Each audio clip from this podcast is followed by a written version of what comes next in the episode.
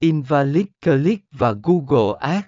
Làm thế nào để bảo vệ ngân sách quảng cáo của bạn?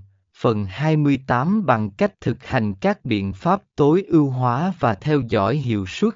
Bạn có thể đảm bảo rằng chiến dịch quảng cáo của bạn đang hoạt động hiệu quả và bảo vệ ngân sách quảng cáo khỏi invalid click.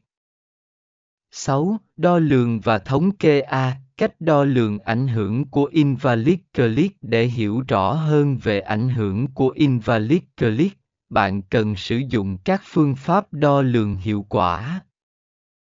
Dưới đây là một số cách để đo lường ảnh hưởng của invalid click.